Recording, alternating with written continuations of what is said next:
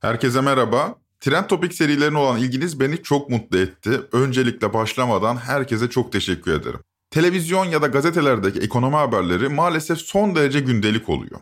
Halkımızın ekonomi okuryazarlığı da yüksek düzeyde olmadığı için bu haberler halkı aydınlatma işlevini tam olarak yerine getiremiyor maalesef. Bu nedenle ekonomi gazeteciliğinin halkın ekonomi okuryazarlığını arttırmak gibi bir işlevi de olduğunu düşünüyorum. İşte bu gaye ile üzerine uzun çalışılmış bir bakış açısı sunan Trend Ekonomi bölümleri hazırlıyoruz. Var olun siz de il gösteriyorsunuz. Bu bölümde mini bir ekonomi dersi dinleyeceksiniz ama sıkıcı olmayacağına söz veriyorum. Yani en azından elimden geleni yapacağım. Konumuz tasarruf olacak. Tasarruf üzerine düşüneceğiz. Ya ne var canım tasarruf üzerine düşünecek? Gelirin tüketilmeden kısmı tasarruftur işte gibi basit düşünebilirsiniz. Bunun üzerine ne kadar düşünülebilir ki, ne kadar konuşulabilir ki diye düşünebilirsiniz sabredin. Trend ekonomi bölümlerinde destekçilerimiz de oluyor. Bu bölümün destekçisi Türkiye Finans'a teşekkür ederim. Umarım her bölümün destekçisi olurlar. O halde uzatmayalım. Ben Ozan Gündoğdu. Hazırsanız başlayalım.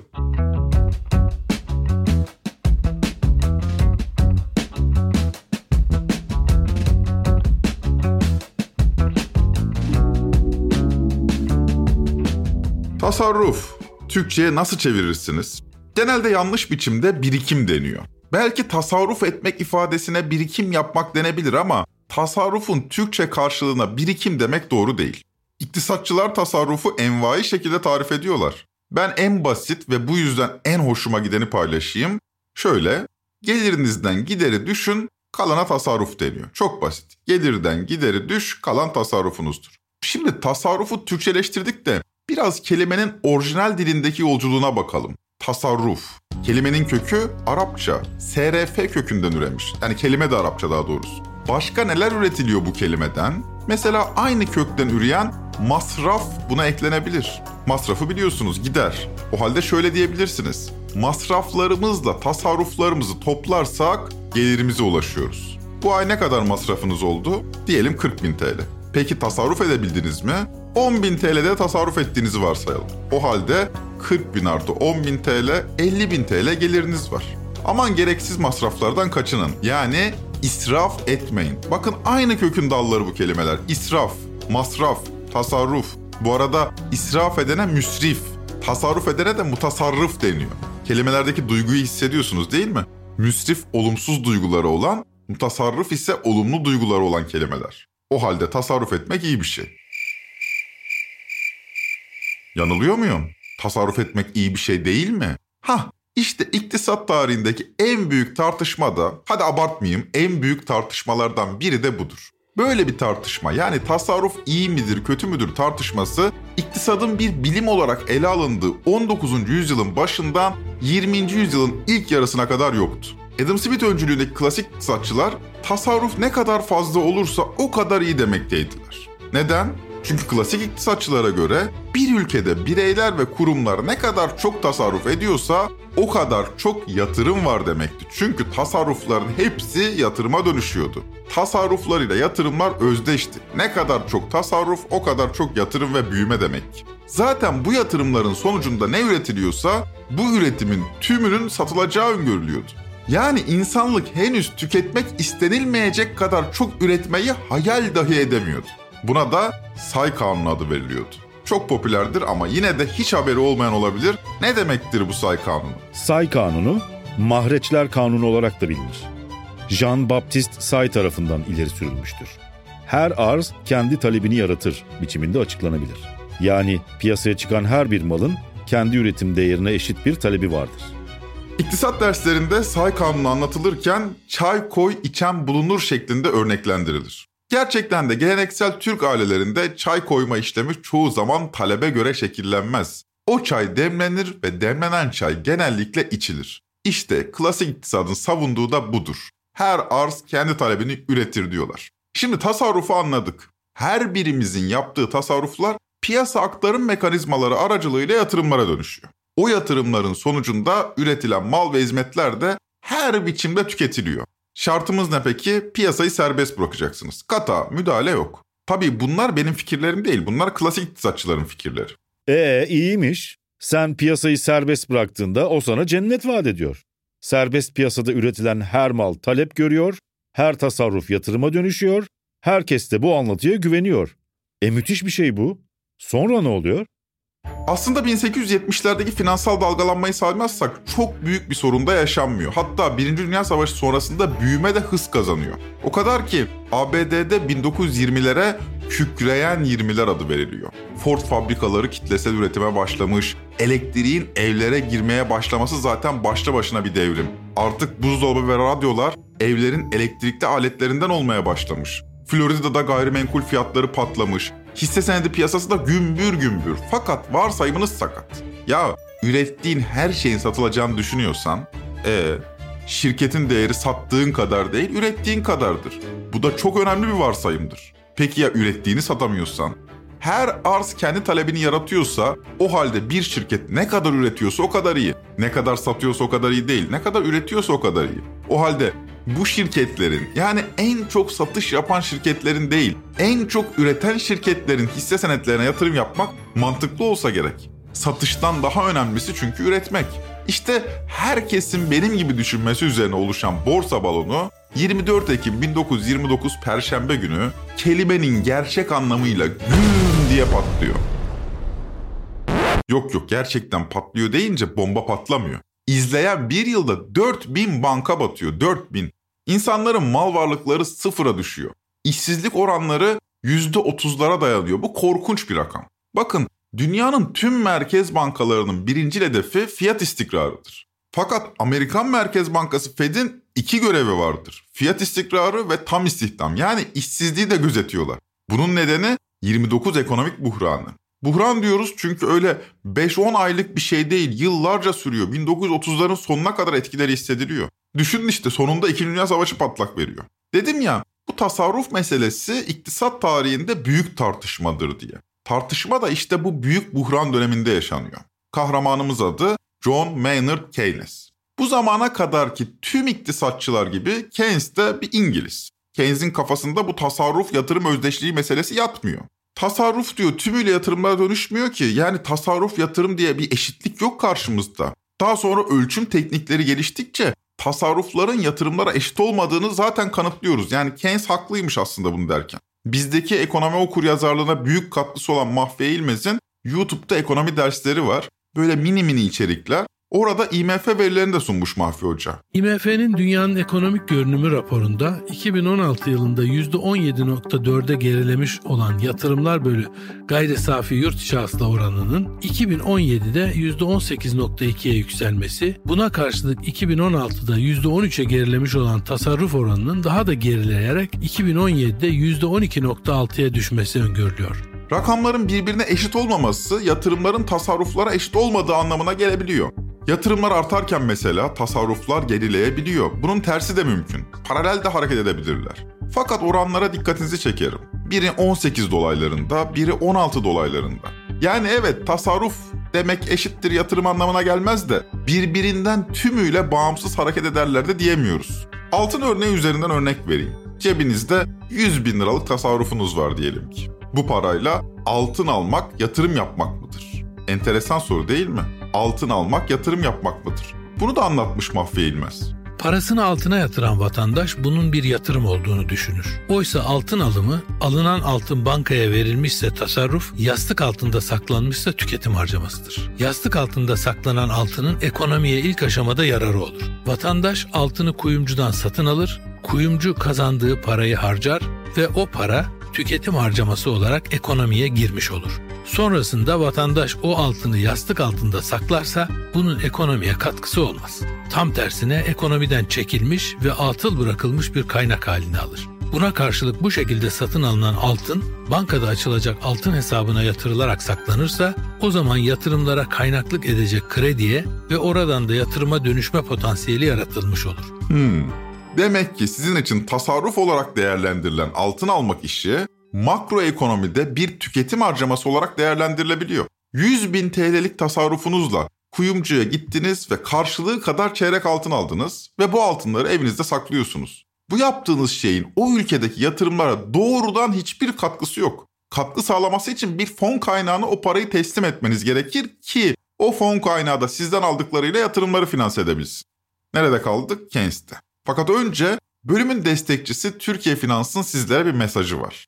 Çoğumuz birikimlerimizin enflasyon karşısında erimesini istemediğimiz için paramızı vadeli hesaplara yatırarak değerlendirmeyi tercih ediyoruz.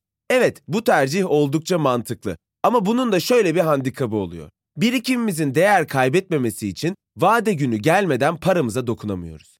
Ama neticede hayat vade gününü dinlemiyor ve bazen ummadığımız bir anda acil nakit ihtiyacımız oluşabiliyor. Bu durumlarda da nakit bulmak için türlü zorluklar yaşayabiliyoruz. Öyle bir hesabım olsun ki hem birikimim enflasyon karşısında erimesin, hem avantajlı getiri oranları ile değerlensin, hem de acil nakit ihtiyacım olduğu durumlarda vade günü beklemeden paramı çekebileyim diyenler için Türkiye Finans'ın günlük hesabını tanıtmak isteriz. Günlük hesap, birikiminizin günlük olarak avantajlı getiri oranlarıyla değerlendirildiği, vade sonu bekleme endişesinin olmadığı, aynı zamanda para çekme, yatırma ya da diğer temel bankacılık işlemlerinizi masraf ödemeden yapmanıza olanak sağlayan özel bir cari hesaptır. Üstelik bu hesabı TL, dolar ya da euro cinsinden istediğiniz para birimi üzerinden açabilmeniz de mümkün.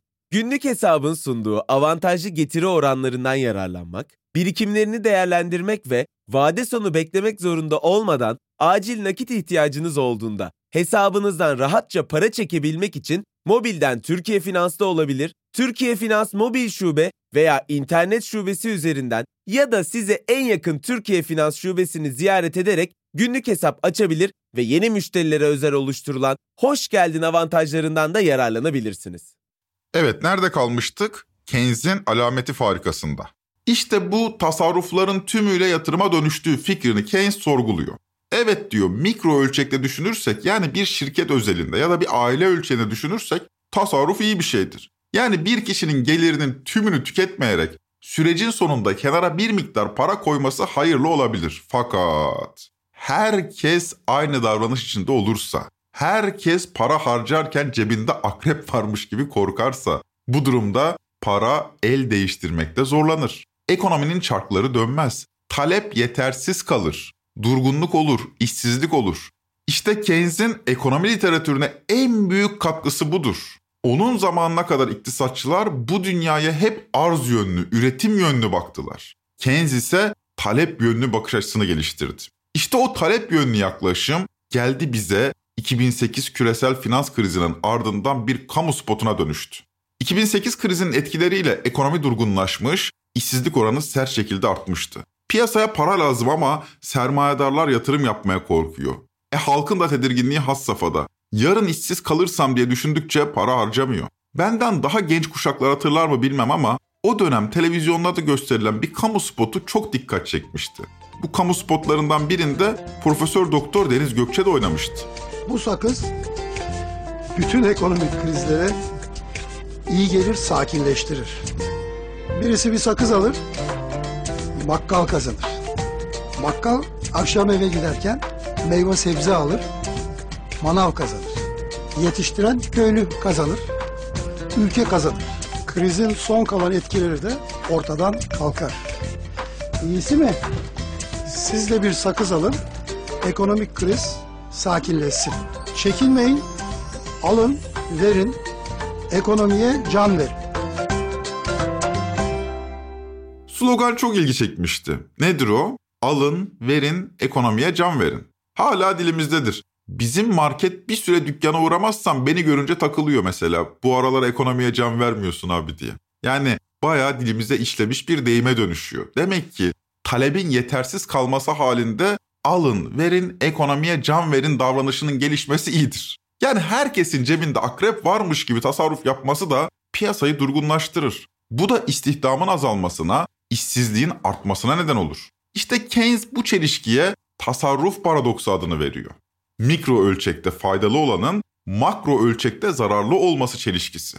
Dedik ki gelirinizin tüketilmeyen kısmına tasarruf denir. Bu kaydı dinleyen sizler tasarruf edebiliyor musunuz? Eğer tasarruf edemiyorsanız siz hane halklarının %77'sinden birisiniz. Yani %77'lik gruba giriyorsunuz. Hiç tasarruf etmiyorsanız. O halde hiç tasarruf etmiyorsanız iki olasılık var. Ya tasarruf edebilecek kadar para kazanamıyorsunuz. Yani geliriniz sadece otonom harcamalarınıza gidiyor. Barınıyor, faturaları ödüyor, karnınızı doyuruyor, kişisel hijyeninizi hallediyor ya da ailenizin ihtiyaçlarını karşılıyor ve paranız bitiyor.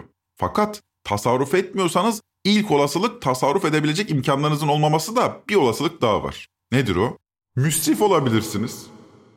Bir düşünün Allah aşkına. İhtiyacınız olmayan hiçbir bir şey almıyorsunuz. Bir kazak olabilir, bir saat olabilir. Ben mesela kalem ve defter konusunda çok müsrifimdir. Hele ki şimdilerde e-ticaret çok yaygınlaştı. Tek tuşla kapınıza geliyor istediğiniz ürün. Yani alışveriş eskisinden çok daha kolay ve pazarlama yöntemleri çok daha agresif. Ödeme yöntemleri da öyledir. Temassız ödeme diye bir şey var. Yani parayı ödüyorsunuz da canınız eskisi kadar yakmıyorlar. Şimdi bunları anlatırken yaptığım saçma sapan alışverişleri düşündüm. Ya türlü kalınlıklardan oluşan bir çizim kalemi setim var. İçinde 10 tane kalem var. Derseniz ki çizim mi yapıyorsunuz? Böyle merakın mı var? Yo, öyle duruyor evde. İyi de ben rasyonel bir insan değil miyim ya? Ben kararlarımı, çıkarlarımı gözeterek alabilecek kadar akıllı değil miyim? O kalemleri ben niye aldım? Böyle bakıyorlar bana. Adam Smith öyle diyor. Benim varsayımıma göre diyor tüketici davranışı rasyoneldir diyor. Yani en azından 1759'da yayınlanan Ahlaki Duygular Teorisi adlı eserinde bunu söylüyor. Diyor ki Smith insan dediğiniz mahluk rasyoneldir, akılcıdır. Benim gibi değil yani. Kendi çıkarları doğrultusunda hareket eder. Mesela kasap diyor Adam Smith. Sizin karnınızı doyurmak için değil, para kazanmak için et satar ama o kendi çıkarını düşündüğü için siz de et yemiş olursunuz. Yani onun kendi çıkarını düşünmesi sizin de faydanıza olur diyor Adam Smith. Ve iyi güzelmiş. Fakat bu hikayede ben arada sırada hiç rasyonel olmayan davranışlarda bulunabiliyorum. Eminim sizin de rasyonel olmayan davranışlarınız var. Yani Adam Smith'in insan tipine pek uymuyorum. Onun hayatında insanlar kendi çıkarlarını gözetiyordu. Bizde de lafa gelince öyledir. Yani apaçık bir ikilemde kendi çıkarımızın peşinde koşarız. Peki pazarlamacılar sizi manipüle etmekçe uğraşıyorsa ki öyle yapıyorlar. Siz yine de en rasyonel, en akılcı kararı mı veriyorsunuz her zaman? Eğer öyle değilse Adam Smith'in ve klasik iktisadın rasyonel birey varsayımı tutarsız. O halde tasarruf kararlarımızı sadece çıkarlarımız doğrultusunda vermiyoruz. Tasarruf çıkarlarımıza uygundur ama biz bazen müsriflik edebiliyoruz. Bazen irrasyonel davranabiliyoruz. Ya şu kripto para çılgınlığını ele alalım. Tümüyle rasyonel bir akılla izah edilebilir mi bu? Bitcoin'in şu anki fiyatının paritesi altcoin'lerin destek direncini kırdığını baz alırsak mining'i de hesaba koyduğumuzda 75 bin dolar görecek gibi duruyor. Bu söylediklerim yatırım tavsiyesi olmamakla beraber evinizi, arabanızı, her şeyinizi basabilirsiniz. Çok fazla mesaj geliyor şu an sohbette. Bitcoin nasıl düşerdir? E yükselir ki düşer. Şimdi yükselmeden nasıl düşecek? O yüzden e, bu bile yeterli bir teknik analiz olduğunu düşünüyorum. E, görüşmek dileğiyle. E demek ki bundan önceki iktisatçıların iddia ettikleri kadar da rasyonel değiliz. Bir saniye. Neyden önceki? 2002 Nobel Ekonomi Ödülü Daniel Kahneman'dan önceki. Davranışsal iktisadın en önemli düşünürü. Şimdi klasik iktisadı duyduk. Keynesian iktisadı duyduk. Bir de davranışsal olanı çıktı. Siyaset bilimci yazar Yalın Alpay, Eko Türk TV'de bu davranışsal ekonomiyi tanımlamış. Davranışsal ekonomi, Adam Smith'in tezlerini alaşağı eden bir varsayımla yola çıkıyor. Adam Smith'te biz geçen hafta demiştik ki bir homo economicus tasarlamıştır Adam Smith ve insanın arı rasyonel olduğunu düşünmüştür. Kendi çıkarına olacak bütün davranışları rasyonel bir şekilde düşünüp işler ve demiştik ki kişinin kendi çıkarını gözetmesi Smith'in görünmez el teorisine göre toplumun çıkarıyla da doğrudan uyumludur. Böylece Smith'e göre ekonomiye en az müdahale edildiğinde bile ki öyle olmasını tavsiye eder. Böyle olduğunda kişiler nasıl olsa arı rasyonel davranacaklarından ekonomi görünmez bir el tarafından bir yasayla, iktisat yasasıyla kendi kendine optimum dengeye gelecekti. Şimdi davranışsal ekonomi bunun böyle olmadığını iddia ediyor.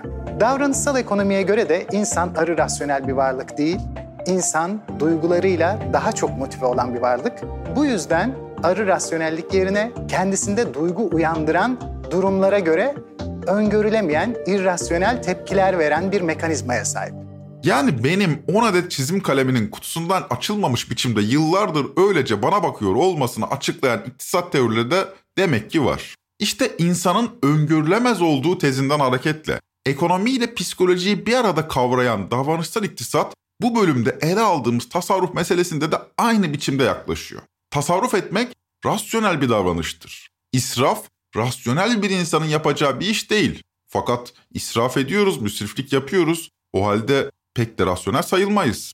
Şimdi biz bizeyiz. Tükettiğimiz her şey mecbur olduğumuz ihtiyaçlardan oluşmuyor en azından. O halde tüketmek zorunda olmamamıza rağmen tükettiğimiz şeyleri niçin tüketiyoruz? Lütfen yanlış anlamayın. yargılayıcı bir soru değil bu. Ben lise çağlarındayken dışarıda oturup kahve içmek gibi bir etkinlik yoktu. Kahveciler diye bir hizmet kolu da yoktu. Şimdi bakıyorum lise çağlarından itibaren gençler kahve içiyorlar. Bundan 20 yıl kadar geriye gidip dondurulsak, bu tarihte uyansak bu ilgiye anlam veremeyiz sanırım. Yani geniş kitleler Türk kahvesi içmiyorlar. Envai çeşit kahve merakı başladı.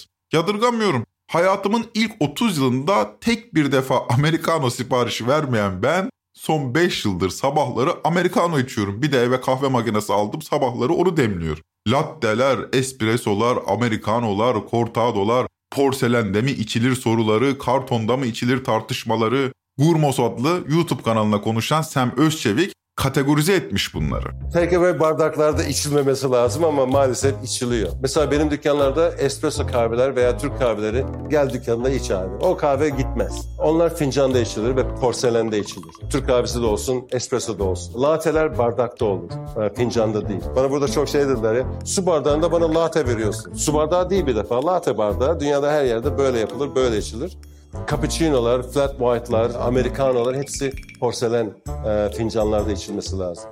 Babam İstanbul'a gelince beraber kahveciye gittik. Beraber iki kahve içtik. Ben americano tabii ben sosyetik olanı içtim. Babam Türk kahvesi. Hesap geldi 150 lira. Şimdi bu para babama göre tam bir israftı. Çöpe atılmış bir 150 TL. Fakat bana göre ne olacak canım insan bazen kahvede içmesin mi gibi bir şeydi. Babam çok ama çok zorunda kalmadıkça taksiye binmez mesela. Müsriflik gibi gelir. Eskiler daha tutumluydu ifadesini de çok kullanırız. Demek ki bu tasarruf dediğiniz şey kuşaktan kuşağa da değişiyor. Savaş, kıtlık ya da genel anlamda yokluk gören kuşakların tasarruf eğilimi daha yüksek oluyor. Bir de yalnızca savaş, kıtlık vesaire değil, teknolojik gelişmeler de kuşaklar arasında farklı kavranıyor. Bizdeki en popüler genç yaşlı çekişmesi buna örnek gösterilebilir. En popüler genç yaşlı çekişmesi ne? İşte hatırlarsınız. Gençler mesela akıllı telefon denen şeyin lüks bir şey olmadığını düşünüyor. Yaşlılar ise böyle bir imkan nedeniyle gençlerin süper lüks bir hayat yaşadığını varsayabiliyor. Sokak röportajlarında viral olan şu çıkar telefonunu göster ifadesi çok güzel hareketler bunlar adlı televizyon şovunda da işlenmiş. Sinemaya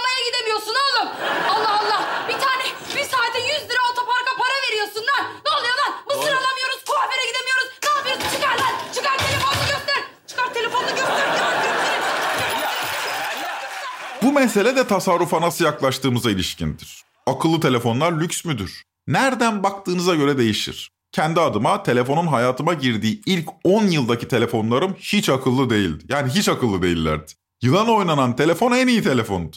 Bu yıllarda ya ne dandik telefonum var internete bile girmiyor fotoğraf bile çekmiyor demiyordum. Yani cebimizdeki 33 onla son derece mutluyduk. Ama şimdi öyle değil. Akıllı telefonum olmazsa hiçbir işimi yürütemiyorum. Çünkü tüm iletişimimi neredeyse internet üzerinden kuruyorum. E uygulamalar sayesinde not alıyorum, fotoğraf çekiyorum. Fakat bir emekli kişi için bir zorunluluk değildir diye düşünüyorum. Haliyle benim akıllı telefon ihtiyacım ile örneğin babamın ihtiyacı bir değil. Ama daha genç kuşakları düşünelim. Onlar akıllı olmayan telefonu hiç görmediler. Ben mesela ev telefonu olan bir evde büyüdüm. Mesela ev telefonu babam için lükstü ama ben son derece normal karşılıyordum. Yani insan evinde telefon olmaz mı gibi düşünüyordum. Çünkü onun içine büyüdüm. Yeğenlerimin evinde ise telefon yok. Onlar cep telefonsuz bir hayat hiç görmediler. Zaten bu teknolojinin içine doğdular. Gördükleri cep telefonların hepsi de akıllı telefonlardı. Dolayısıyla dedelerin torunlarıyla anlaşmazlığını doğal karşılamak gerekir. Yani tasarruf kuşaktan kuşağa da değişkenlik gösterir. Zira masraf dediğiniz şey zamanın ruhuna ilişkindir. Sadece kuşaktan kuşağa değil, bakın cinsiyetten cinsiyete bile değişiklik gösterir. Kadınların tasarruf eğilimiyle erkeklerin tasarruf eğilimi değişkenlik gösteriyor. Tasarruf zamana bağlıdır, bağlıdır da peki mekana bağlı mıdır? Yani kuşaktan kuşağa değişiyor dedik zamana bağlı. Peki mekana bağlı mı? Yani toplumsal kültürel yapımız tasarrufları etkiler mi? Ben İzmir'de büyüdüm. Romanların da yoğun yaşadığı bir bölgeydi. Yani roman mahallesi değildi yaşadığım yer ama sınıfımızda roman arkadaşlarımız da vardı. Murat mesela hiç unutmam 15 yıl kadar önce evlendi. Böyle 20'li yaşlarının başındayken hemen evlendi. Ben böyle bir düğün görmedim arkadaşlar. Murat'ın babası evlerini sattı, oğluna müthiş bir düğün yaptı. Fakat evlerini sattıktan sonra kiraya çıktılar. E Murat'a diyorum ki oğlum bu akıllıca bir iş mi? Ev satıp düğün mü yapılır? Yok diyor akıllıca değil ama konu komşu ne der? Biz romanlar böyleyiz sen anlamazsın. Bakın daha aynı topraklarda yaşayan insanların bile tüketim eğilimi aynı değil. Biz mesela sade bir nikah töreni yakın arkadaşlarla ve ailelerimizle kutlamayı tercih ettik. Benim sınıf arkadaşımın babası düğün için evini sattı, bir de kiraya çıktılar.